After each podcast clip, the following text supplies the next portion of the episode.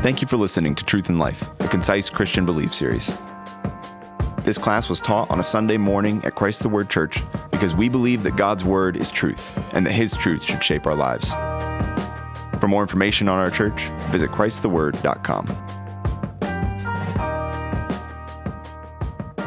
Okay, let's pray. Lord, thank you for uh, this uh, beautiful day you've given us. We ask that you will uh, bless us and speak to us through your word about yourself. Show us who you are. And we pray this in Jesus' name. Amen. And I'm going to point Marty to uh, keep it quiet down there this, today. So it sounds pretty good right now. Yeah. If it warms up, though, you can. All right, God's, God's holy anger. Um, like I said, these attributes are kind of unpacking. And so here's what we've gone through. So you can kind of see, you know, God's right. Well, then there's things. When things are wrong, there's going to be something else. And you're going to see it's weird because you might think, well, we should do holiness and then holy anger, but you actually see it kind of, it, it goes good with his holy anger because then we spring into his holiness. And then we'll end with the problem of evil. So that's our path. And I put down here uncomfortable characteristics of God. And I say uncomfortable because uh, they should make us uncomfortable. but they're also characteristics that sometimes are, because they're uncomfortable, people want to make excuses for them and they want to uh, kind of explain away actual character, the actual character of God by, you know, God is, is this way. Oh, he's not that way. So, and they're uncomfortable because they, they can seem to conflict, but they don't. but they can seem that way. So, certain attributes of God, we're going to start with a few comments today. Certain attributes of God make us uncomfortable. They are characteristics of God that might seem to conflict with other attributes. We must be careful never to compartmentalize our view of who God is based on an individual attribute. So, again, this is something people do. The, the, God is one, and his attributes are all one, all existing at the same time, but we tend to, as we look at a characteristic, we tend to carve it out. And it gets more dangerous in these types. You know, well, I can't take this character, so I'll carve it out, and I'll say God is love, he's not this. Well, he's obviously both. Uh, we may not be able to comprehend how seemingly opposing attributes exist in God. For instance, God's love and God's hatred. So we're going to start with this Our God is a jealous God. And I'll ask this question Is God's is jealousy a positive or a negative trait? Really crummy question. It's, I, I never did good on tests because you get a question, any question, and I look at it from all these different angles, like, well, do they mean it this way or do they mean it that way? And that's kind of one of these questions. I look at it and I go, well, so you just read it and react to it. Is God a, is jealousy a good or a bad trait? Yes. There you go. You figured it out. You can answer whatever you want. okay, wait. What do you mean?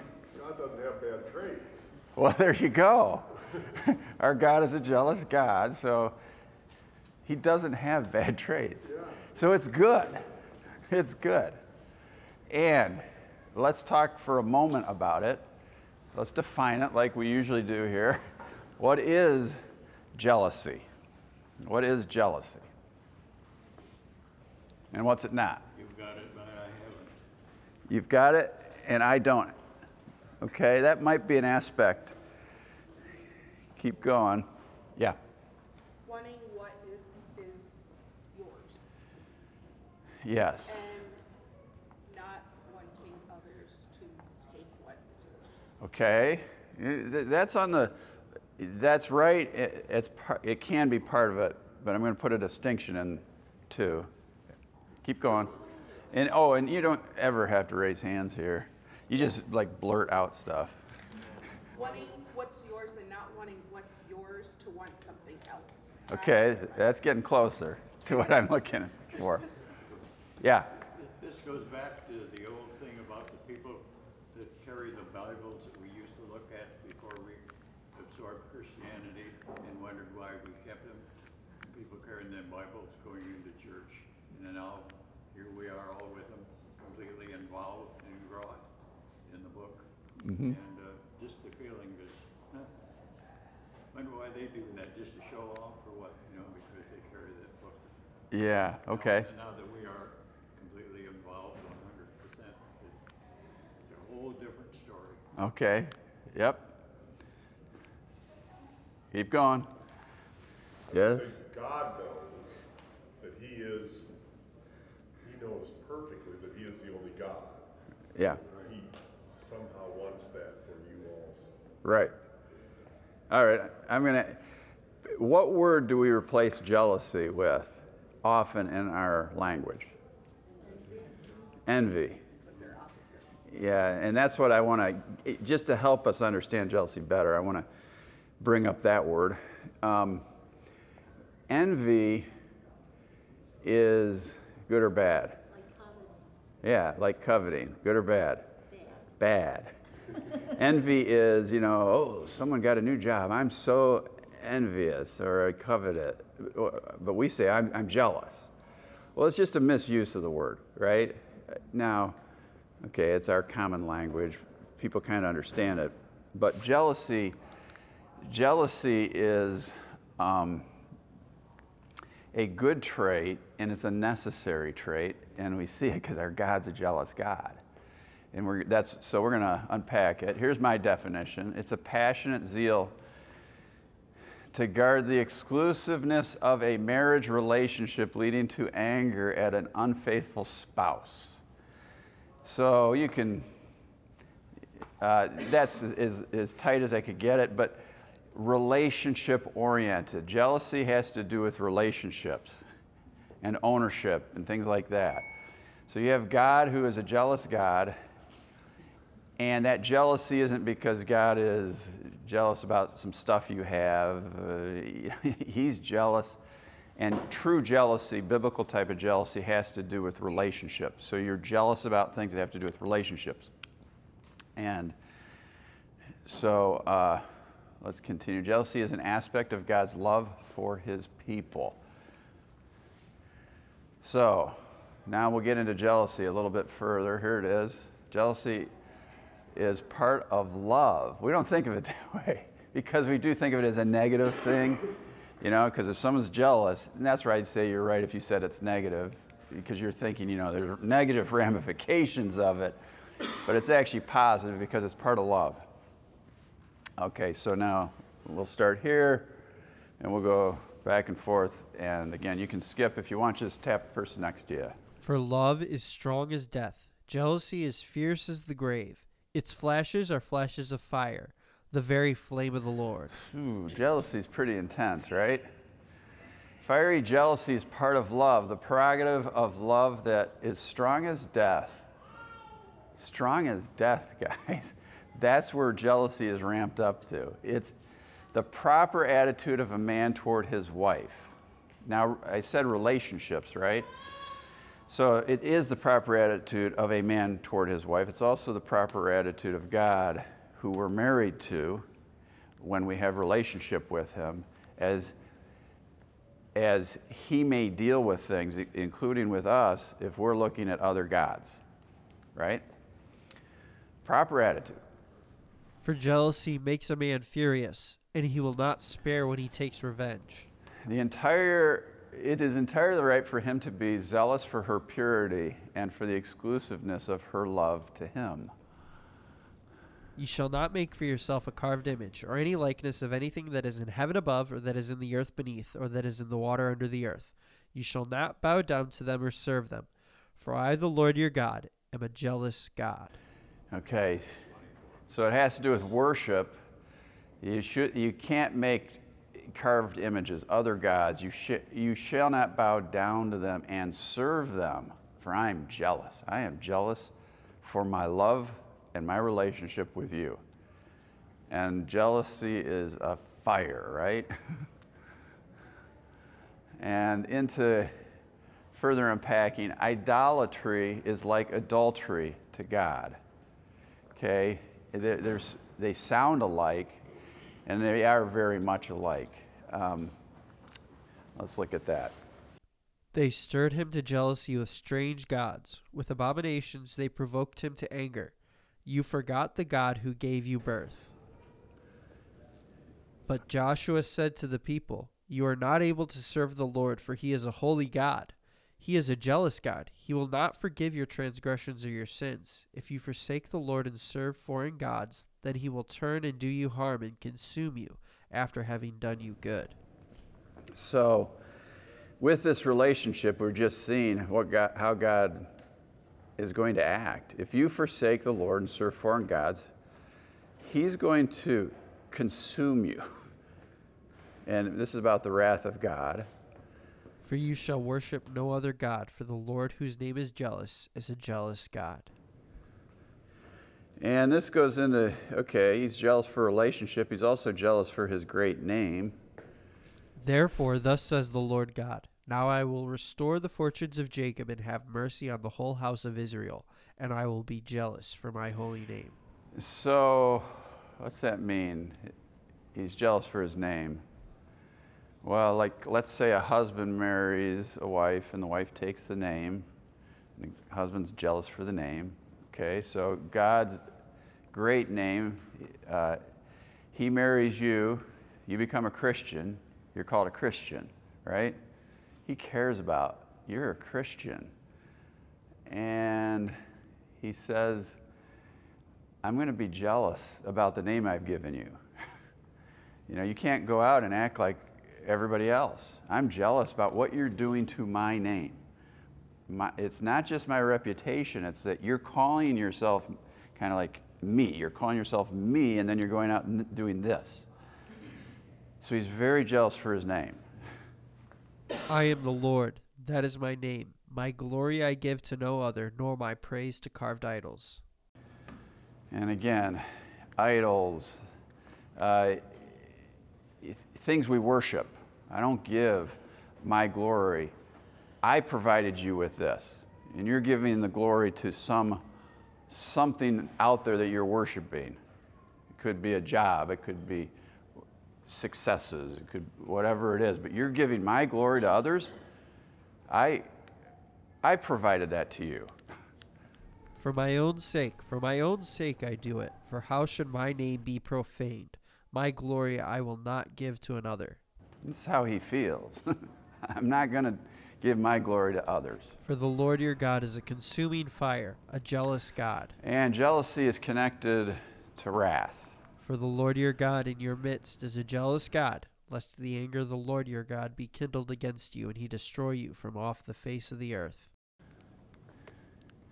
So there's a real I mean this this should make you uncomfortable. There God will set his anger against you uh, if he has loved you and you start doing things, you know, away from him, going the opposite direction. It's a fire, this jealousy. Adultery and idolatry are serious business. If a man commits adultery with the wife of his neighbor, both the adulterer and the adulteress shall surely be put to death. Okay, is this this is Old Testament, so right? That's past. you know, it's like okay, we don't really we wouldn't re- well, God actually thinks this way because that's how serious it is. he thinks this way. Um, it's not past. God's gracious and merciful and things like that, but we don't want to just excuse. We have to sit there and go, wow. You know, God takes this stuff serious enough that it's kind of at a different level. You'll be put to death. If a prophet says, Let us go after other gods which you have not known, and let us serve them, you shall not listen to the words of that prophet or that dreamer of dreams. For the Lord your God is testing you, to know whether you love the Lord your God with all your heart and with all your soul. But that prophet or that dreamer of dreams shall be put to death, because he has taught rebellion against the Lord your God. So, if someone says you, let's go after other gods, let's serve them, does that happen to us? Does that happen to you? Does that happen in our culture? Does it? They don't actually they're gods. I mean, they don't actually say that they're going after other gods. They just go after other things. They don't go after God. Yeah, so they go after him. I mean, use the word serve. Let's serve them. Let's go after what? So is this? So there's people out there. This says a prophet. So there's people out there saying, "Hey, I got something for you. You know, riches and wealth await. Sign up for this thing. You can, you know, whatever, something." control your destiny. You can become great. I mean, our country kind of thrives on let's on this. Let's go after other gods that can satisfy us. And again, it's at the same level though. This dreamer of dreams, I like that. Because they're putting dreams out in front of your eyeballs. Dreams. I could be, I don't know what your dreams are, but I could be that. Successes. And so all that falls into this category of idolatry or being an adulterer. And it's sold by dreamers of dreams. That's the, the thing. Everybody's out there telling you their dreams and how you can be part of them. So let's go to uh, something that's simple that I think we should be able to agree on here. God is love. Does anybody want to uh, reject that statement? Would you say that's a true statement? You could say yes. Okay, so let's take this statement. Is God hate? All right, I want to hear answers on this. huh? He hates, but I don't know if you, you call him hate. I'm just, I want to hear the answers. Yeah. Somehow, yes, but some, but Yeah. I always thought his hate was like a part of his love. Like he loves righteousness and all that, that which means he has to hate sin. And it's not that. So is God hate? You're, you're going the right direction, but is he? I, I don't know where it says in the Bible that he is, but he might. I I think we need the distinction between is God hate or does God hate? Those are two different Well, you're getting tricky with me here. I-.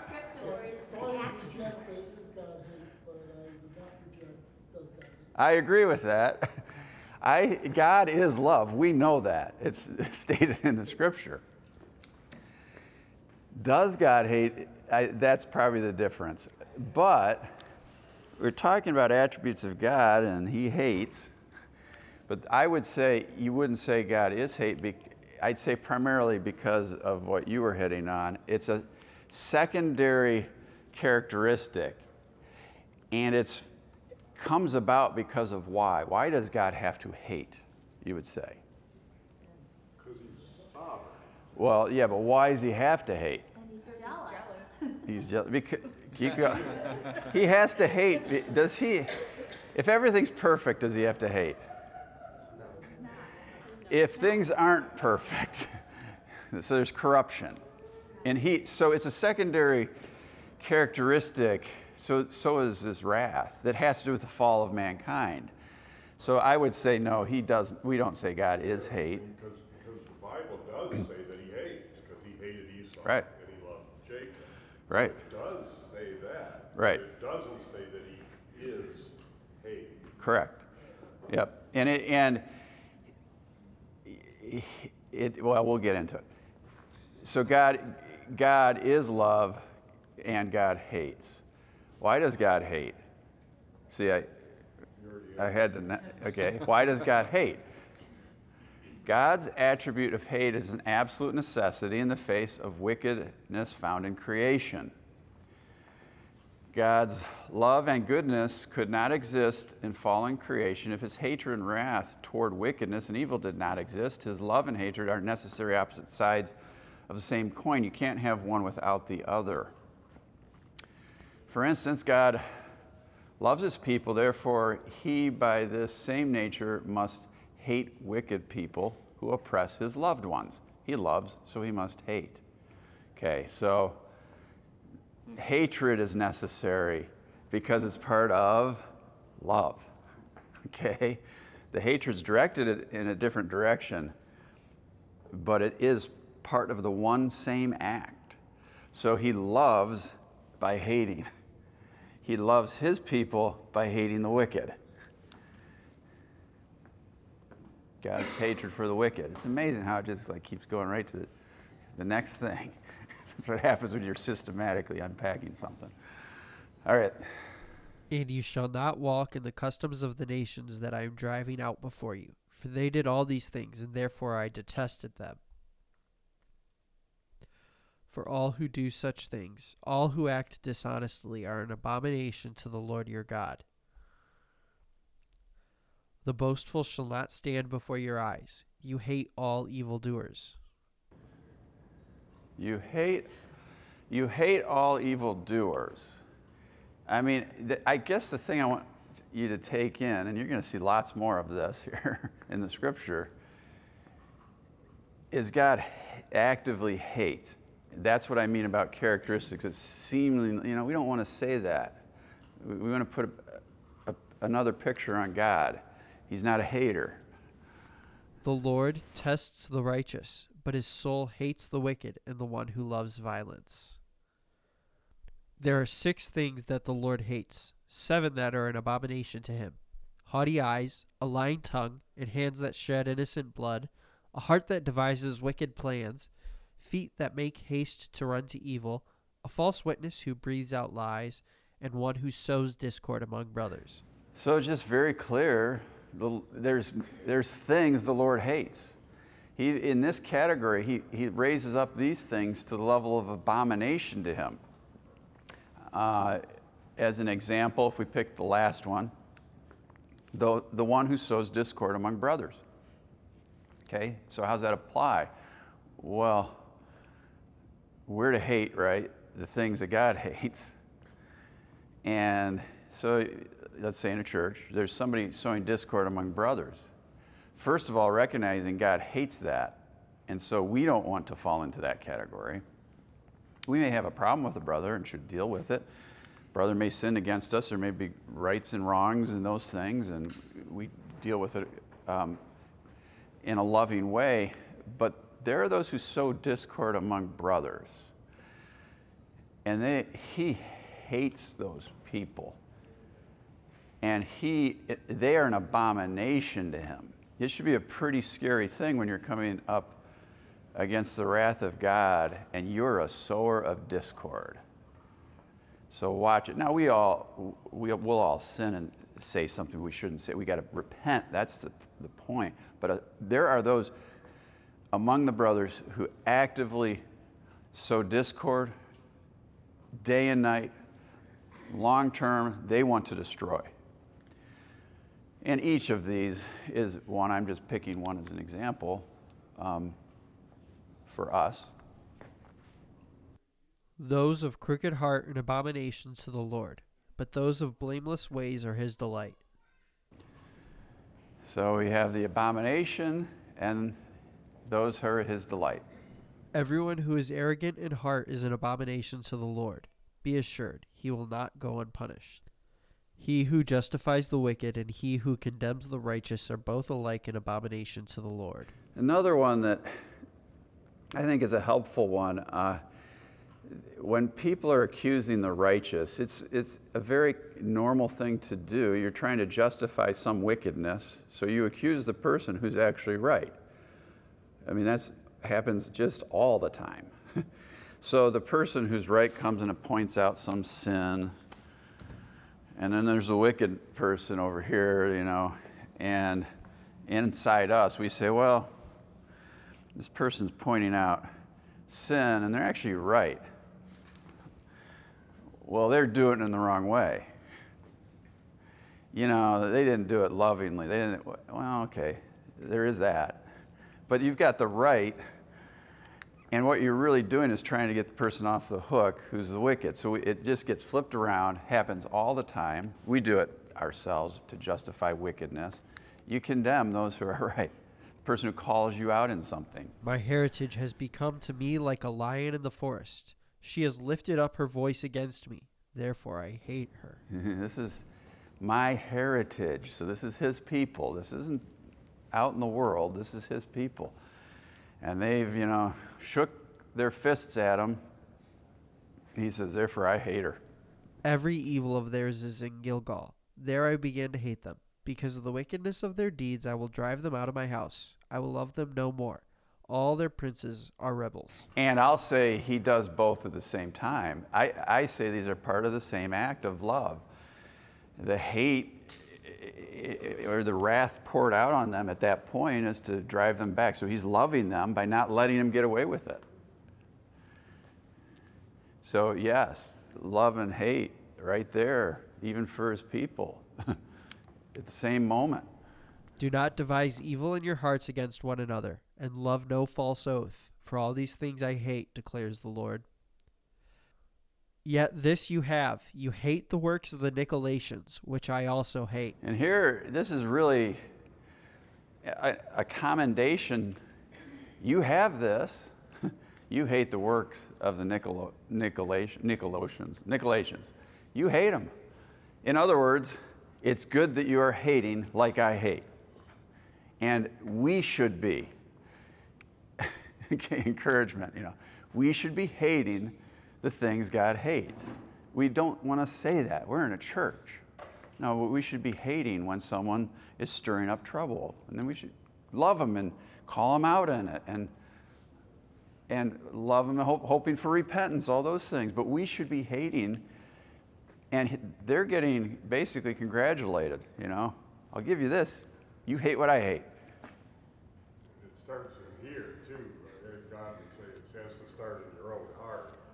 Hate those things. Oh, yeah. Yeah, you're getting ahead of me. Probably, probably comes next. I don't remember. All right, God loves it. Uh, maybe not next, but it comes. God loves and hates at the same time.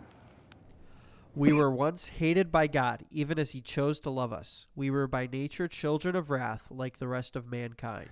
So we're under His hatred. We are children of wrath.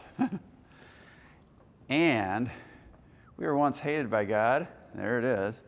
Even as He loved us. So these things are, are hand in hand, and He's hating and loving at the same time. He's got loving plans for us, but we are under His wrath. And He's going to use that wrath to bring us to His love. Even as He chose us in Him before the foundation of the world, that we should be holy and blameless before Him in love. So we have that wrath, but even though He chose us when? Huh? Yeah, before.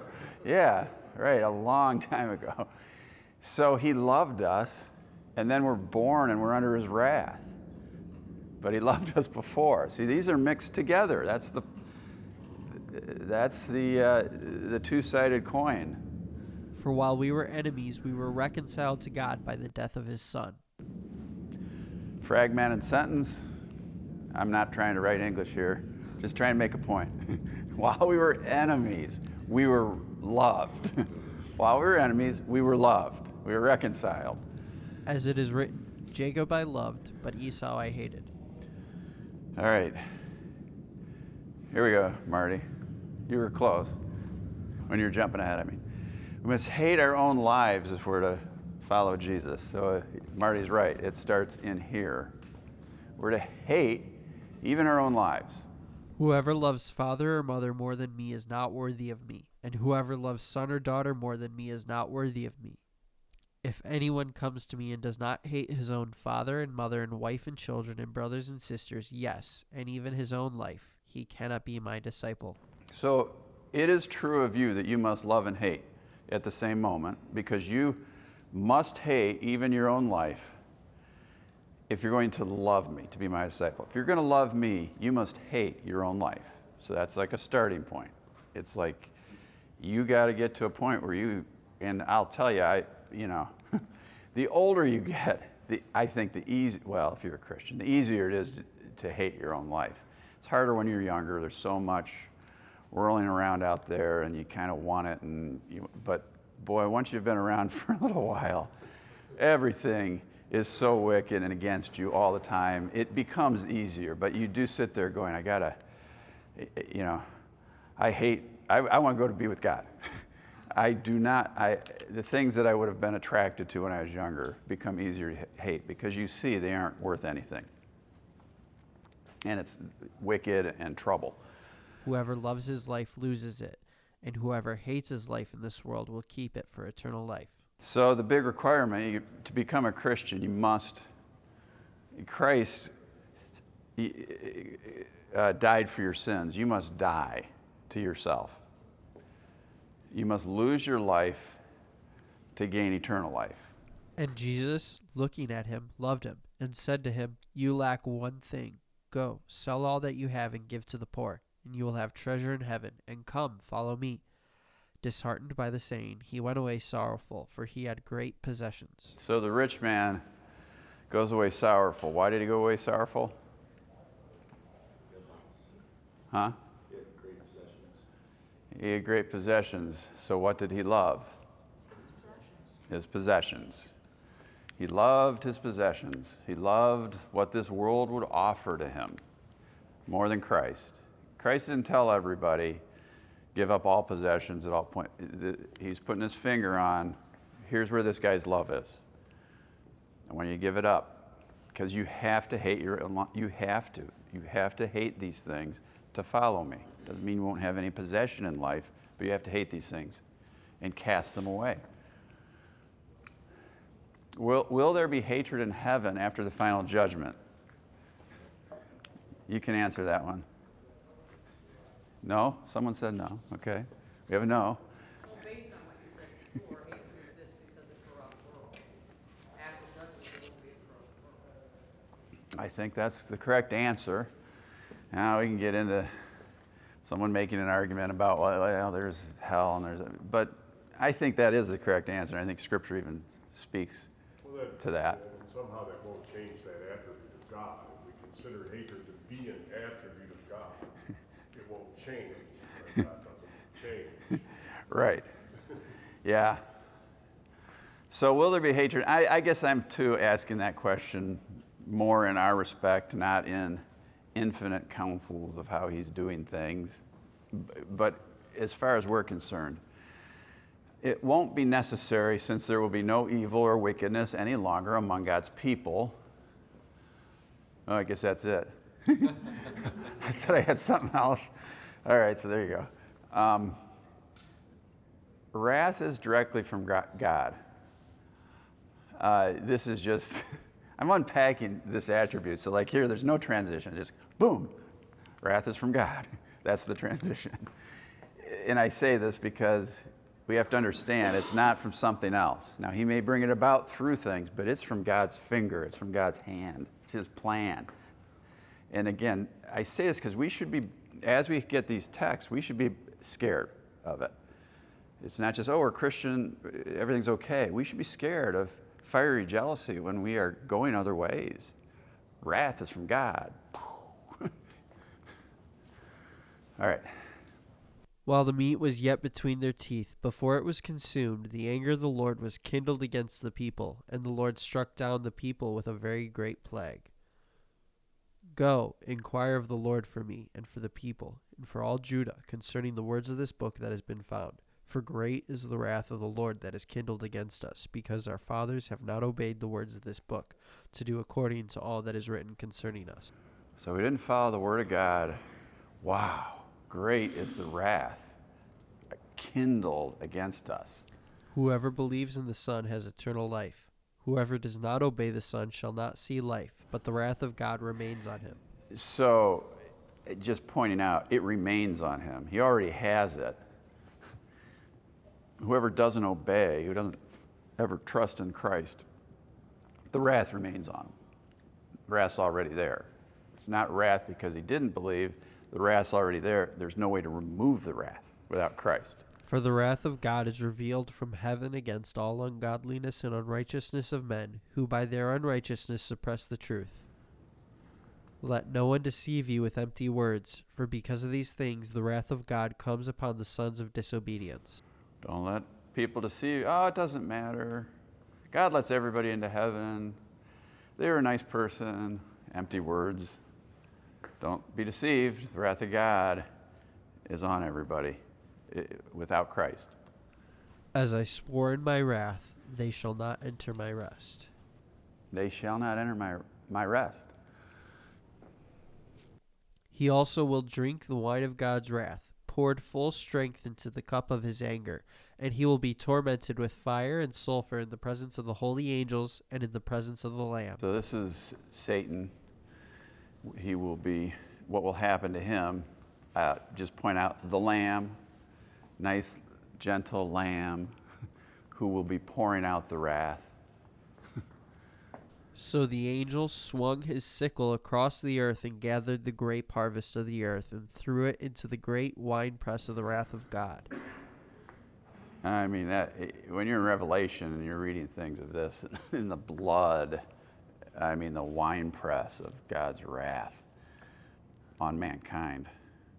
From his mouth comes a sharp sword with which to strike down the nations, and he will rule them with a rod of iron. He will tread the winepress of the fury of the wrath of God the Almighty. Okay, so again, who, who has a sh- sharp sword coming out of their mouth? Who is that? It's Jesus. The one who has salvation. We talked in prayer week about how salvation and judgment are right there together. The one who has salvation is also the judge. He is the one who's going to be bringing, and it, it will be because it's a rejection of him. It's the rejection of the only way out. Then I saw another sign in heaven, great and amazing, seven angels with seven plagues, which are the last, for with them the wrath of God is finished. Ta-da! For those who want to argue, which I would, that the wrath of God finishes. Here it is. It's in re- relation to us. I'm in- heaven. I'm not going to, again, like say, play it out in other areas, but it's done. It actually ends. it's finished. Okay. God's wrath includes giving men over to their own sins. So, finger God is on you, but one of the ways, not all the ways, one of the ways is by giving men over to their own sin. So he's going to judge you. He's going to bring his wrath about by letting you partake of that sin that you are involved in. Therefore God gave them up in the lusts of their hearts to impurity, to the dishonoring of their bodies among themselves. For this reason God gave them up to dishonorable passions. For their women exchanged natural relations for those that are contrary to nature.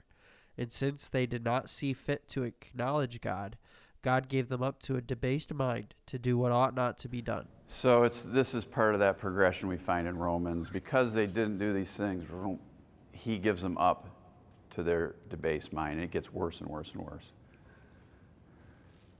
And we got four minutes and a lot of slides to cover. God is absolutely terrifying.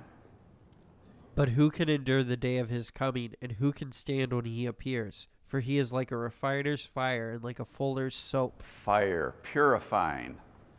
And I said, Woe is me, for I am lost, for I am a man of unclean lips, and I dwell in the midst of a people of unclean lips. For my eyes have seen the King, the Lord of hosts. Anyone coming before God who is fire, are, they're- you're undone. Calling to the mountains and rocks, Fall on us and hide us from the face of him who is seated on the throne and from the wrath of the Lamb. For the great day of their wrath has come, and who can stand? These are people who still won't repent. They're just saying, crush us with the rocks because the face of Him, and we're going to get to the holiness of God next week. God's pure holy fire. For our God is a consuming fire. Now the appearance of the glory of the Lord was like a devouring fire on the top of the mountain in the sight of the people of Israel. I mean, do you see this? Devouring fire? He's, it's just so much of this is that. And fire came out from before the Lord and consumed them, and they died before the Lord. For the Lord your God is a consuming fire, a jealous God. Fire goes before him and burns up his adversaries all around. The sinners in Zion are afraid. Trembling has seized the godless. Who among us can dwell with the consuming fire? Who among us can dwell with everlasting burnings? Can you, if you know, don't know Christ, you really think you're going to dwell? In flaming fire, inflicting vengeance on those who do not know God and on those who do not obey the gospel of our Lord Jesus.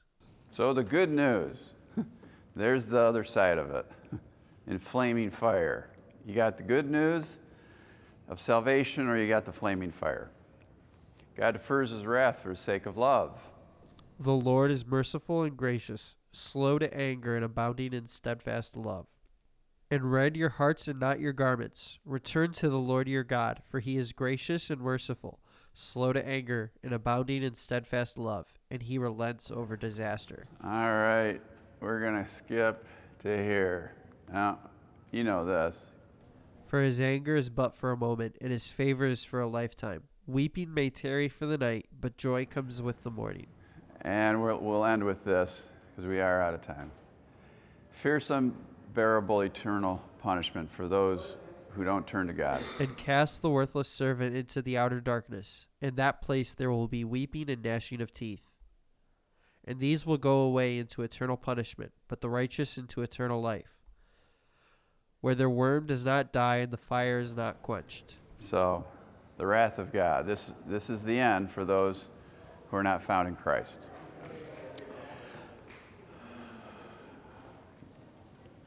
Yeah, pray. Thank you for listening to Truth in Life. If you enjoy this series, make sure to subscribe. And remember, this is truth to live by.